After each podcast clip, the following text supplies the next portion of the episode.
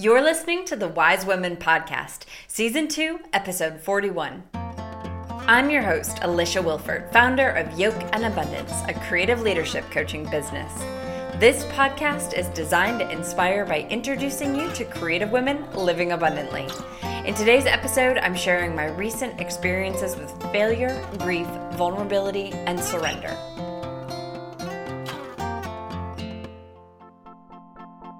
Today's sponsor is Yay Brand. Yay Brand's mission is to help people on a deep path of personal growth to ground themselves in intention on a daily basis so that they can move past their fears and live a life of joy. Yay Brand does this through apparel, journals, and houseware with intentional affirmations like coffee mugs that remind us I am enough or I know exactly what I'm supposed to do. Check out their website at yaybrand.com and sign up for the Q&A with May.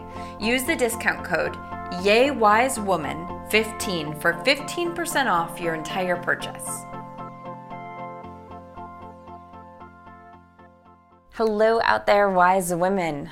Buckle up because today I am taking you deep into what has been happening the last couple months in my life and it feels like an incredible roller coaster that I am currently on. And I want to be real, I want to be vulnerable, and I am absolutely terrified to share all of this with you. But I am really happy that we live in a world of Brene Brown's and a world of growth mindset versus fixed mindset. And we have research from Carol Dweck that tells us about that. And if I am learning things, I truly 100% with all my heart and soul believe that it is my responsibility to share what I am learning with all of you. Because that's how we rise by lifting others. And sometimes, in order to lift others, we have to lift ourselves. And in order to lift myself, I have to share with all of you, with my community, what has transpired in my life over the last couple months. Um, so, a few things, just a, a, few random things that you'll see maybe later how they're related. Um, but some things about me. I have a really strong work ethic. You know, I was raised by a former farmer, my dad, and my mom, who is almost 70 and not retired yet. And growing up, um, she told me when I go into a workplace that if I can lean, I can clean. So don't be that person that is idle when they're at work. Um, always be using your time wisely when you're supposed to be working. And um, they are the type of people that, that, that you know they think my parents are those that would say you know, why hire someone to do what you can do yourself? You know, they would never let someone else mow their lawn or, you know, in most instances, if my dad could repair something, he did.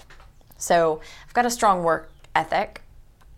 Another tidbit about me I love writing snail mail, handwritten notes and letters, you know, cards of thanks encouragement, love, making sure that I'm telling the people that I love that they matter to me and why I love them. I don't want there to be any question. And I you know, I often do that through writing. And it doesn't mean that I get the words right, but you know, Marie Forleo says progress, not perfection, and done and out there is better than not done at all. And I send about anywhere between 300 and 350 handwritten cards, letters, and notes a year. So I spend a lot in, um, you know, at the post office and through cards. Another random fact about me um, from a really young age, I felt like I was a weirdo compared to everyone else. You know, in um, second and third grade, I was a self proclaimed thespian. Yeah, Um, if that does not invite getting made fun of, I have no idea what else might. But, you know, I was certainly a kid that would, you know, I beat to my own drum. And at the time, I really thought that that was, um, it was a liability um, and, and maybe at the time it was a liability, but it opened me up to learning how to take criticism from others. And I didn't take criticism from others well to start with, but I certainly got there over the years. So, now with my strong work ethic and my self proclaimed weirdo ness, I have taken you know everything I have learned in my journey since I left, you know, a whole lifetime actually. But, you know, I, being the thespian that I was, I really, really wanted to be an actress. And when I was younger, you know, I thought that that was going to be the route that I was going to be on. And I got to college and I kind of floundered because, you know, I realized that I was not cut out for moving to LA and opening myself up to criticism about my body. You know, at the time in college, I was struggling with an undiagnosed, probably eating disorder. Um, you know, I would restrict my food pretty badly. And and I just didn't, you know, I just saw that as a part of what was um, acting, among other things late nights, weird schedules, putting yourself out there over and over and over and over again and opening yourself up to repeated failure over and over and over again and really being at the whim of what somebody else wants you to be. And I decided that that wasn't for me. And so I got into I've, I've always been really interested in psychology. And so I was a psychology major and I had no idea what to do with that. So I floundered for a really long time and that is what led me on my journey of, you know, reading every self-help book I could get my hands on, working jobs that I really didn't like and and trying to figure out what it was that I was supposed to be doing. And you know, I found yoga, I became a 200 hour certified yoga instructor, a 300 hour certified yoga instructor. I opened a yoga studio. We launched a teacher training program. I went on retreats. You know, I did all the things. I wrote to get to know myself through morning pages. And I have been on this journey of understanding self. And it is through understanding self that I hope that I understand and have compassion for others in a deeper way. And that's what led me to all of this work with Yoke and Abundance and becoming a leadership, life, and creativity coach it is what has really led me to the work that I am so incredibly proud of.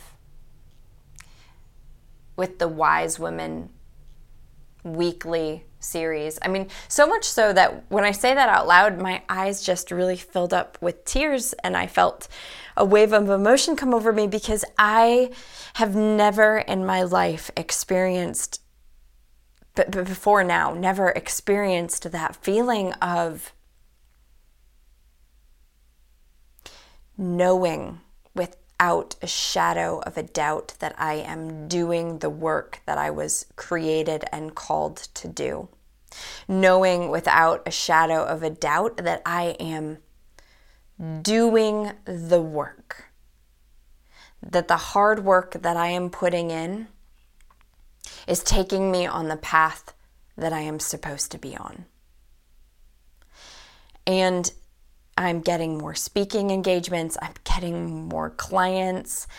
But most of all, most importantly to me, I know that the work that I am doing is having an incredible impact on the community that I live, work, and play in.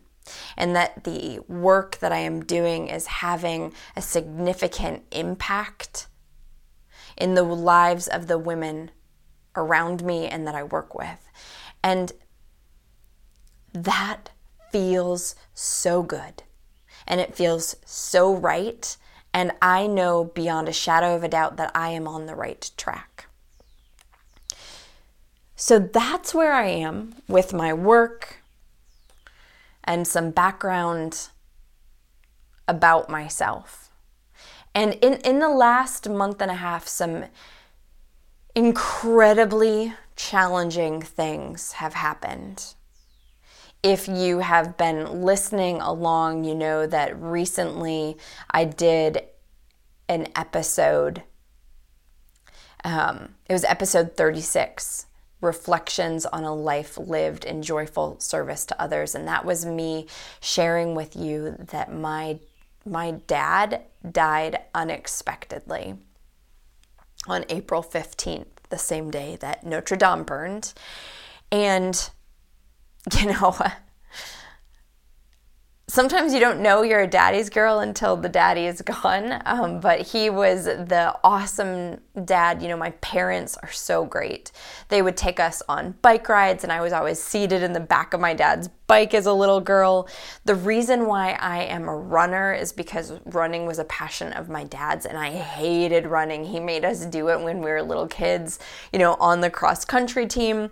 I absolutely hated it. And he would always make us do a sport growing up. And I just resented that so much. I was like, I want to be a theater person. Why do I need to be doing a sport? Um, and, and now I really understand the wisdom of making us do a sport. But when I got out of college and was thinking about, okay, I need to do something to stay in shape, what can I do? I chose running because I knew it would be something that my dad and I could do together. And I kid you not, I detested running for the probably the first five years that I was making this concerted effort to do it. You know, I can remember we've got this park here in Greensboro called Battleground, and it's about a two and a half mile loop.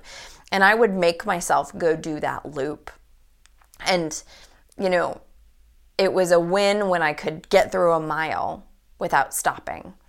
And then after a little while, it was a win when I could get through a mile and a half without stopping. And after a while, it was a win when it was two miles without stopping. And finally, it got to three. And eventually, I would slowly build and build and build. And all of a sudden, someday, running became something that was integral to my life. And I can really thank my dad for that. But, you know, in my in my life, I can tell you that, you know, I have realized now, and with my dad passing when I'm at age 36, um, that I was certainly a daddy's girl, and I, I, just didn't realize growing up how much of a daddy's girl I was. Um, but my dad passing away, and, and passing away in such a sudden force that that he did. I can tell you it I wrote a post about this. It was as if my dad was the sun and my mom is the moon. And his sudden leaving has been as if I have been launched into a completely different solar system. One where the moon has been knocked off her orbit and the sun doesn't exist anymore. And so there has been a tremendous amount of um, grief that has been present. And, and I do believe that there are gifts that come with grief. I talked about that on episode 36 as well. There are so many tremendous gifts that have come with death. I mean, I would say that my mom is this incredible human being. And I, growing up, have had a little bit of a contentious relationship with her. I think that that's fair to say. I mean, probably because I'm so much like her, and that's something that's taken me a long time to admit. Um, but she is also a wise woman, and she also has so much to share and give. And she's fun and she's interesting. And it took my dad's passing away for me to see my mom for who she is. And it, that's such a painful gift. And I am so grateful for it. I wish that I could have been given that gift in another way, but I just now see my mom in this whole other light. I see her for the human being that she is. I see the little girl in my mom, even though she's gonna be 69 in June. And I see this tremendous strength and power. And I see how I am who I am because of not just my dad, but my dad and my mom, and my mom and my dad. And I'm so grateful for that gift. And I am also grateful for the gift that is that is death because I've been given so many wise lessons in my dad's death. I have been given the lesson of being intentional about leading a life of joyful service to others. I have been given the gift of seeing the outpouring of love available to us if we listen, if we see, if we pay attention. I was listening to an NPR. I've been spending a lot of time in the car over the past two months driving up to Ohio and back to Greensboro from Ohio and it's about a nine and a half hour trip if traffic goes smoothly. And so on that nine and a half hour trip, um, I've been listening to a lot of different things, and there was one episode of something, some news episode I was listening to, and they were interviewing a gentleman who works with those who battle addiction. And in their facility, they talk about how they how they employ unconditional kindness. And that word struck me so hard in the gut unconditional kindness. I've heard the term growing up, unconditional love. I've never before then heard the term unconditional kindness. And it is absolutely the way I realize I want to be living my life. And it's absolutely the way my dad lived his life. And it is it is something that I see my mom trying to live her life by, even though they aren't using those words. So I just want to set the stage of where I was emotionally maybe the first week in May, um, a couple weeks after my dad died, I am in the depths of grief. I'm still in the depths of grief.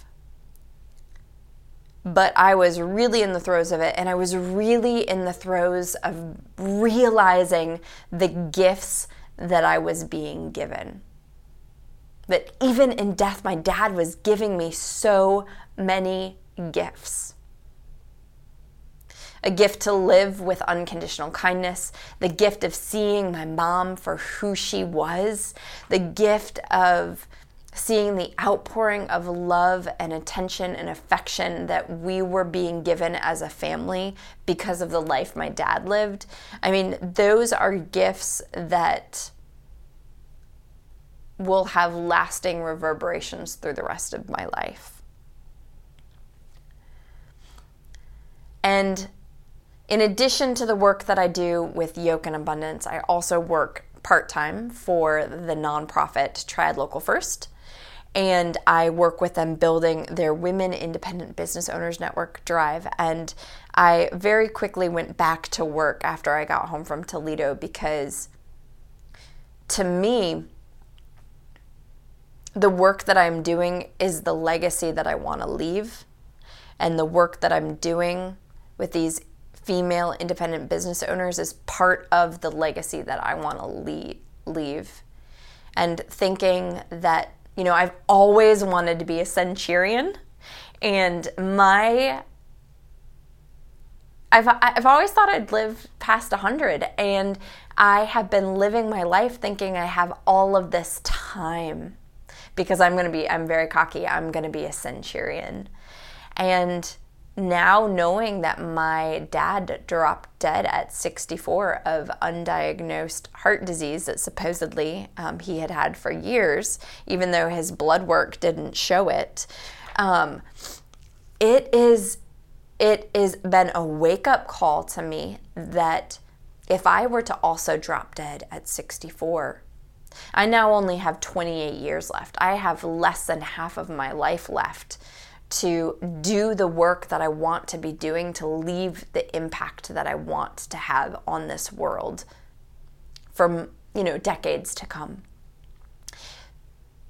So I got right back to work. All that's to say is that I got right back to work. I threw myself back into my work with Yoke and Abundance. I threw myself back into my work at Triad Local First. And that first day that I was back to work, it might have been the second week that I was back to work.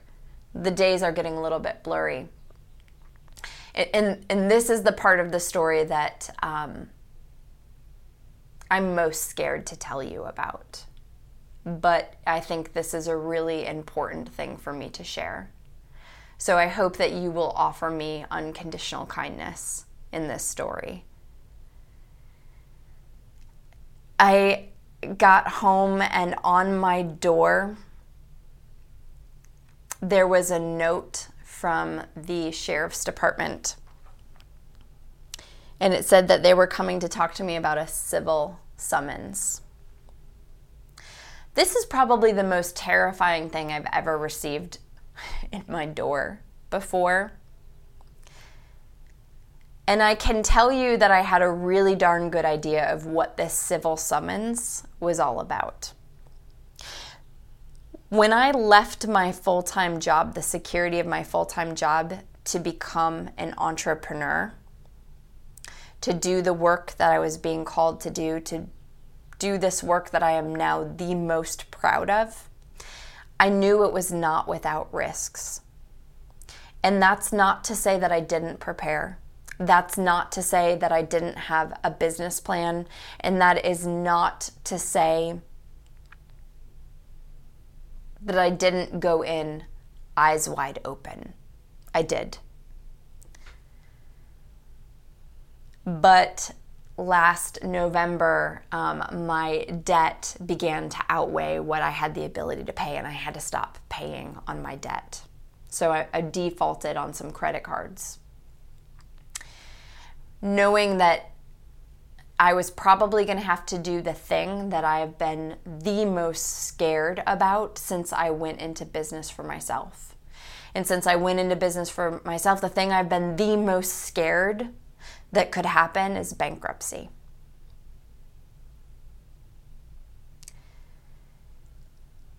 Oh, dear ones.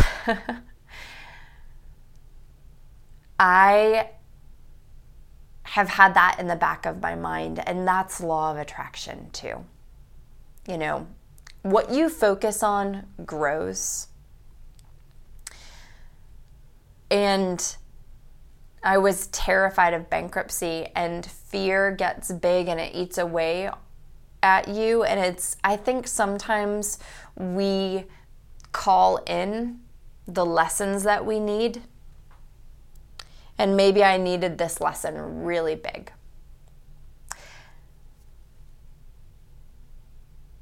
I have been on this journey, and when I started my business, I made some projections about some numbers that I thought I could pull off in the first year. And I really thought that they were conservative numbers. And with those numbers, I would have been just fine. But I am now two and a half years into my business. And the numbers that I am hitting now are the numbers that I projected for the first year. And let me tell you what, I am starting to really find my stride in my business. I'm getting consistent clients on a monthly basis now. I have some additional income coming in through my work with Triad Local First that goes hand in hand with the work that I'm doing. But the debt outweighed the income much faster than the income could catch up. And now I have to face that. I will not stop the work that I'm doing. And you might hear this and you might think, you know what? I think differently of her now because of this, and she's not the type of coach that I want to work with. And I know that's a risk in me sharing this with you, but I truly believe that I if I am going to talk to women, about entrepreneurship, if I am going to tell people to go after their dreams and go after what it is that they want the most, I have to be transparent in my truth. And the truth that I am living right now is that I am up against challenges. And I do not tell you this, I do not want pity. I do not want people to feel sorry for me. I do not want anyone anyone out there to feel that way. The reason why I'm sharing this story is because I believe in truth, I believe in transparency, and I believe in going after what you know is right for you. And this is the path that was right for me. So when I came home to that note on my door, I knew what it was. And the Alicia of last year would have flipped out I would have been thinking to myself, okay, what more can I sell right now in order to make this go away? How much harder can I work to fix this problem?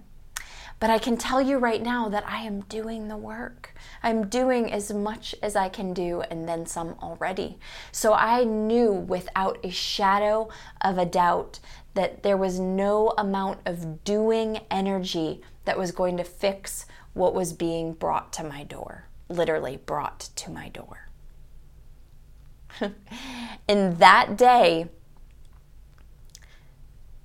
I put the note down. It was after five o'clock. I wasn't even going to be able to call the sheriff's department back until the morning. I put the note down and I opened up the romance novel that I had been reading by Jessica Moore. I was reading the second book in her series and I finished that romance novel. And I am so darn proud of myself for knowing that there was nothing that I could do in that moment, and knowing that what I needed most in that moment was self care, and what I needed in that moment was listening to or reading a romance novel that would take my mind off of the pressures and responsibilities that I was faced with that day and relaxing and rele- and relaxing into that. And I did. I relaxed into that and I listened and I heard, and it was good. And it was good that I did that. It didn't mean that I wasn't scared, but I didn't let myself spin out and get caught up in the fear and the anxiety of what was to come. That night, my friend Azalea came over, and I explained to her that how I was feeling about the gifts from my dad how I was feeling. And, and I shared what had happened, and it was scary. She was the first person that I really truly admitted to that I was going to have to file for bankruptcy because I don't have a different way out of this. And I got this clear vision that it is time to surrender a vision that it is time to surrender. And I don't I don't care what word you use. Call it God, call it Gaia, call it the universe. It is time for me to surrender. I cannot control every teeny tiny thing or each and every big thing. It's time for me to surrender. So that night after Azalea left, I rolled out my yoga mat. I set up, you know, a crystal and a candle, and I wrote out everything that I was going to surrender. I was going to surrender to my dad's death. I was going to surrender to the doing energy. I was going to surrender to bankruptcy. I was going to stop trying to control because I can't. I, there are things that I can control, and that's working hard, staying the course, and trusting that I am on the right path. I know beyond a shadow of a doubt that I am on the path that I am supposed to be on, and I am doing the work, and I am going to stay the course. Now, that doesn't mean I'm not going to get smarter about what I'm doing. I will. I am. I already am but it's time to surrender. So I literally rolled out that yoga mat and I lit a candle and I saged myself and I got down and physically prostrated myself on the ground. I have never done anything quite like this before, but I physically prostrated myself on the ground. I knelt down, I bowed down, and I said, I surrender.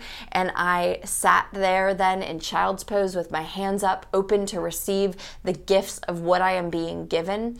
And I promised to see all of the challenges and all of the hardships, the worst possible things that I could ever imagine, losing somebody that I care about most in the world, as well as the thing I feared most in the world, which is bankruptcy. And I choose to receive them as gifts and learning. Because there is nothing else that you can do except choose to receive your challenges and your grief and your heartache as a gift. And that doesn't mean you don't have fear. That doesn't mean that there's not a little bit of anxiety. But that is a conscious choice to be away in the world. And the way I want to be in this world is I want to be truth and light and unconditional kindness and unconditional love for others. And I'm going to do that by receiving what I am given with an open heart. And then after I was done, after I cried it all out, after I sat there open to receive, I rolled up that yoga mat and I went to bed. And it's not as if I'd forgotten it the next day, but I let it be. And that afternoon, I got an email from Christina Brown asking myself and Rebecca asking us if we would co facilitate and lead her Mexico Tulum retreat with her in 2020. I don't know if that would be a big deal to you, but it was certainly a big deal to me. She was asking me to facilitate a workshop, asking me to teach daily yoga classes, and asking me to offer coaching one on one coaching to all of the participants of that retreat. And I saw that as a direct nod from the universe that they saw me and they received my surrender. It was one of the most powerful messages I've ever received.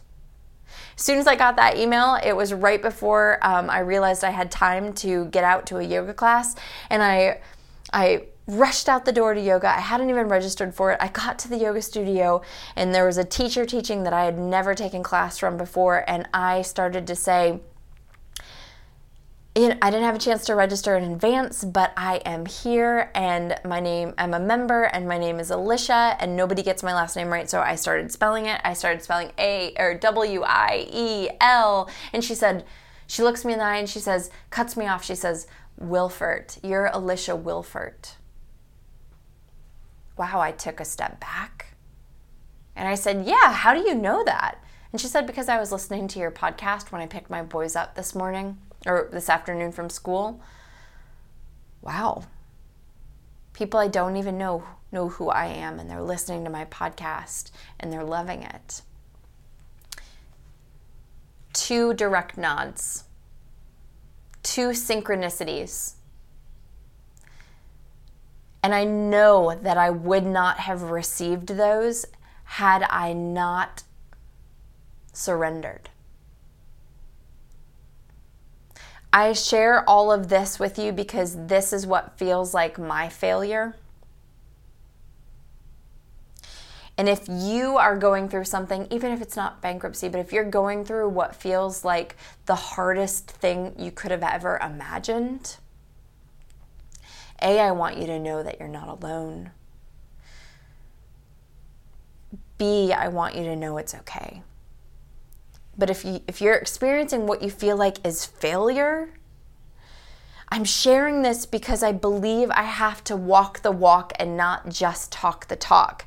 I believe in growth mindset. So what is growth mindset? So fixed mindset says are you sure you can do it? Maybe you don't have the talent.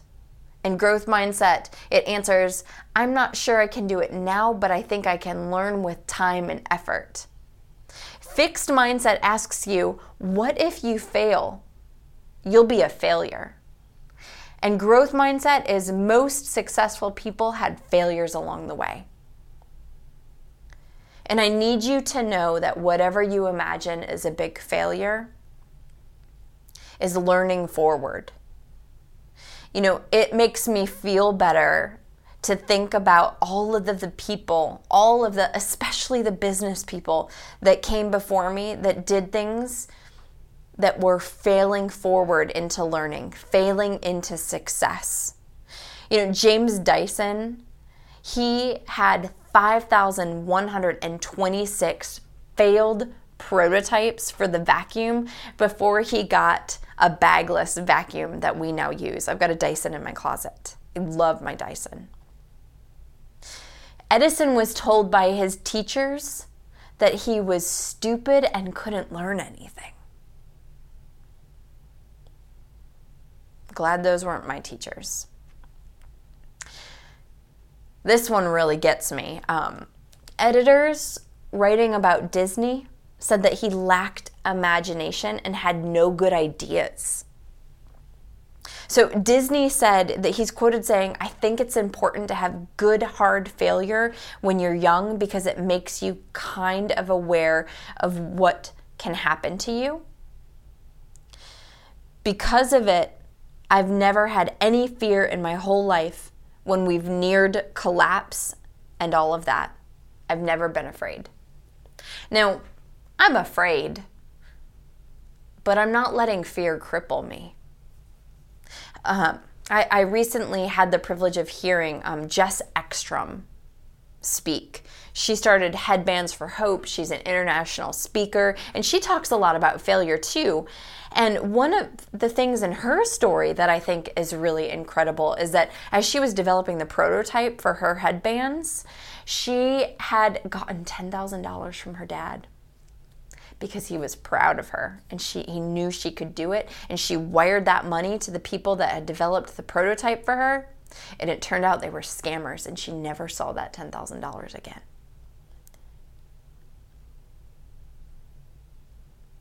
That's that's horrible. And that's a failure. And that's something that feels hard and bad.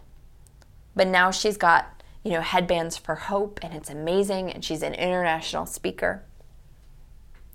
Milton Hershey started three different candy companies that failed before Hershey's became a household name. You know, I am telling you this, and at the same time, I'm telling you this because I need to hear it. I need to remind myself that failure is learning forward. And that this failure is just something that I needed to learn so that I could share it with others. Something that I needed to learn to be able to move forward. This learning is the foundation for greatness. This failure, I am sure, is learning that will set the foundation for doing better. This failure is going to help me build the empire that it will be yoke and abundance that will make a significant impact not just on my community, not just on my city, not just on the United States, but what I hope will be the world and I know it will. And I will not back down from that because that's the legacy that I want to live. Even if I only have 28 years left in my life, although I hope I'll be a centurion, I'm working on the legacy that I want to leave right now. And the legacy that I want to leave is that failure is growth.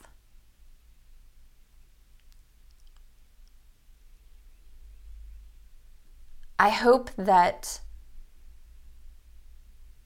if you are facing something difficult, that you will surrender to what is and that you will choose to see your grief, your shame, even your challenges as gifts. As gifts that will help you set your foundation for greatness. As gifts that will help you rise by lifting others.